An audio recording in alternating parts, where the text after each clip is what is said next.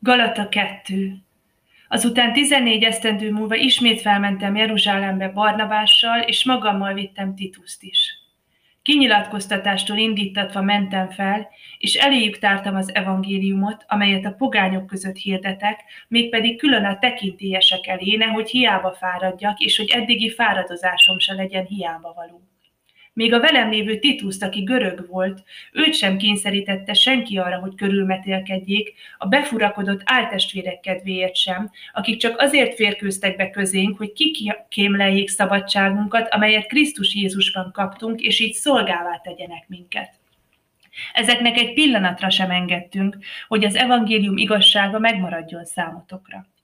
Azok pedig, akik tekintélyeseknek számítanak, hogy a múltban mik voltak, azzal nem törődöm, Isten nem nézi az ember személyét, azok a tekintélyes személyek engem semmire sem köteleztek. Ellenkezőleg, elismerték, hogy rám van bízva a körülmetéletlenség evangéliuma, mint ahogy Péterre a körülmetélésé. Mert aki munkálkodott Péter által a körülmetéltek közötti apostolságban, az munkálkodott én általam is a pogányok között. És amikor Jakab és Kéfás meg János, akiket oszlopoknak tekintenek, felismerték a nekem adott kegyelmet, megállapodásul kezet adtak nekem és Barnabásnak, hogy mi a pogányokhoz menjünk, ők pedig a körülmetéltekhez. Csak azt kérték, hogy emlékezzünk meg a szegényekről.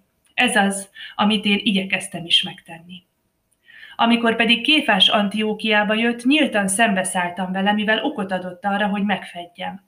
Mielőtt ugyanis odajöttek néhányan Jakabtól, együtt evett a pogányokkal. Amikor pedig azok megérkeztek, visszahúzódott és elkülönült, mert félt a zsidó származású testvérektől. Képmutató módon viselkedett vele együtt a többi zsidó is, úgy, hogy, úgy, hogy képmutatásukban még Barnabás is belesodródott. De amikor láttam, hogy nem az evangélium igazságának megfelelő egyenes úton járnak, minnyájuk előtt ezt mondtam Kéfásnak. Ha te zsidó létedre pogány módra és nem zsidó módra élsz, hogyan kényszerítheted a pogányokat, hogy zsidó szokás szerint éljenek?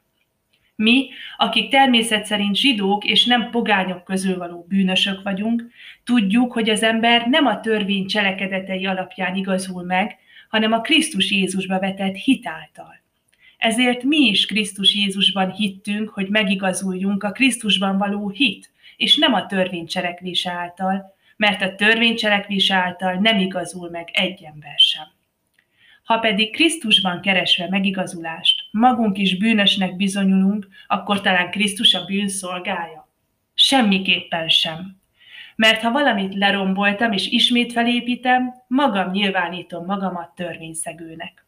Mert én meghaltam a törvény által a törvénynek, hogy Istennek éljek. Krisztussal együtt keresztre vagyok feszítve. Többé tehát nem én élek, hanem Krisztus él bennem. Azt az életet pedig, amit most testben élek, az Isten fiában való hitben élem, aki szeretett engem, és önmagát adta értem. Én nem vetem el az Isten kegyelmét, mert ha a törvény által van a megigazulás, akkor Krisztus hiába halt meg.